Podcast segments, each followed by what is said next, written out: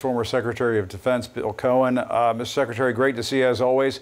Uh, let's start with your reaction. I was just asking Matthew Chance, uh, is it all that much of a surprise that Russia was able to confirm that Yevgeny Prigozhin did in fact uh, die in that plane uh, that went down? Uh, your thoughts? Jim, could I just say something first about how sorry I am for the loss of life on the Osprey and the people who are still injured, oh, absolutely. And, and some of them quite seriously. Um, my heart goes out to their families, as it does to the families who are about to have a vigil for a neo-Nazi white supremacist killing young black people. Uh, the, the juxtaposition of men who are training uh, to go and protect freedom for people the world over and have somebody domestically uh, uh kill uh, people who are trying to enjoy freedom. Now, to get to the, uh, the issue of, um, of Prigozhin, I, I, think he, he was either a, a, I'd say a fool uh, or a, a fatalist. But he had to know that he was in deep trouble. He called Putin a liar. Putin called him a traitor. He may be the only person on the planet who didn't see Godfather 2, uh, where uh, Michael Corleone is taking out uh, Fredo with a, with a big kiss. And I suspect that's what happened when he went to the Kremlin, that uh, Putin embraced him and may have given him that fatal kiss. And, and, and Prigozhin thought all things were, uh, were made up at that point. I kind of doubt it. I think he uh, knew that he was um, keeping on the move as much as he could because he was a marked man uh, and was going to meet this kind of an end. Yeah, I mean, I think that's going to go down as one of life's great mysteries, uh, Mr. Secretary. That, you know, why Prigozhin thought if he were to just stop that march to Moscow, that all would be forgiven uh, by Putin. Uh, it just it, it, boggles the mind why he thought he, his days were not numbered at that point. Um, well, there, there's the other issue in terms of the Kremlin or Putin's office now saying that I know nothing. I did nothing. I had nothing to do with this uh, plane going down. Uh, and uh, it's it's almost uh, what uh, Michael Cohen was saying about his former boss doesn't have to say anything, just indicate what he wants done. It's something out of uh, Thomas Becket, the Archbishop uh, who was murdered, assassinated. Uh, when uh, uh, he asked, uh, when, the, the Henry II asked, who will rid me of this meddlesome priest? In this case, this meddlesome mercenary. All he has to do, ask it and there will people who will carry it out and he can step back and say i only asked a question i didn't tell them to do anything. I had nothing to do with this. So i think it's it's pretty clear when you look at the probabilities given putin's history of taking out enemies. And this was an enemy as far as he was concerned who backstabbed him and was a traitor. So I think the footprints of guilt will be uh, traced back to the Kremlin, no matter what they say. And I think people will understand, even though um, Putin is uh, enjoying saying, uh, I had nothing to do, this is all part of some other plan, not mine. People in uh, Russia understand this is what he does. And there's been a lot of speculation on what brought down the plane. U.S. intelligence uh, says there's a number of possibilities that are being uh, evaluated, including an on air explosion. Your, based on your experience uh, being over at the Pentagon, do you think that they'll eventually have a sense? as to what took place, despite what the Kremlin is saying?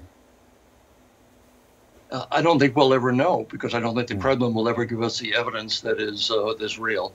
Uh, remember, they were responsible for the Malaysian air, uh, uh, commercial airline being taken down. They never allowed international inspectors to see what was the cause uh, of that crash. Here, they're not allowing anybody to see what's going on or analyzing what could have taken. It could have been a a crimped fuel line. It could have been foul um, um, fuel going through the, the, the, lines. It could have been a drone fired by a Russian or a Ukrainian. it could have been a malfunction. It could have been a bunch of birds flying into the jet engines.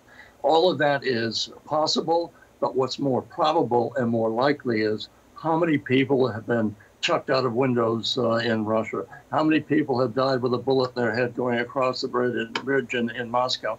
How many people have been put in prison for 10 years for saying this is a war going on in Ukraine?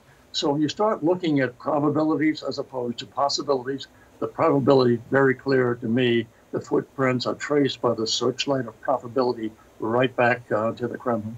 And, and Secretary, yesterday I spoke with uh, retired U.S. Army uh, Lieutenant Colonel Alexander Vindman, and he was saying that it's possible that Prigozhin's death could some, somehow take some pressure off of Putin.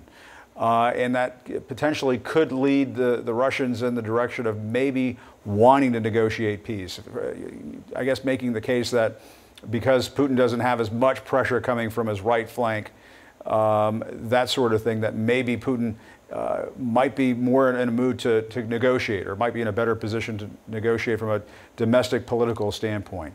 What do you think? Or is, or is Putin really just in a position now where he can drive a hard bargain with Ukrainians and he's just going to continue to prosecute this war the way we've seen it prosecuted so far in a brutal, brutal fashion?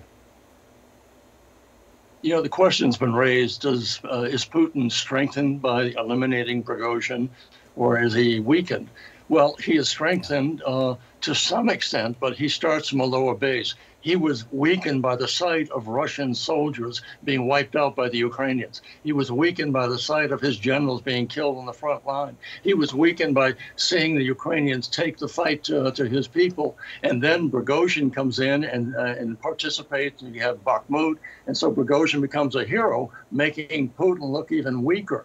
So the fact that Prigozhin's gone now, he gets strengthened but only to the level he was before Prigozhin came. So it's a temporary strengthening. And secondly, when you think about Putin, it's sort of looking like bodybuilders who get pumped up by steroids and they look very strong, but they have a fatal heart defect. So what the appearance was for Russia, they were big and they were 10 feet tall. When we saw them in action, they really were very small. They were six feet or less. And so I think that Putin may be strengthened, but only to the extent that he was he was even strong before. He actually was very weak before. He's back to being as weak as he was the time he went into uh, Ukraine. So I don't yeah. know if that gives him more opportunity to seek for a, a, solution, but I suspect the only way he'll come to the negotiating table if more Russian soldiers keep coming home in body bags. That will put him to the uh, the bargaining table. I don't think anything else will. All right, Secretary uh, Bill Cohen, thanks so much. As always, uh, greatly appreciate the insights. Good to see you again. Thanks so much. Thank you, Jim.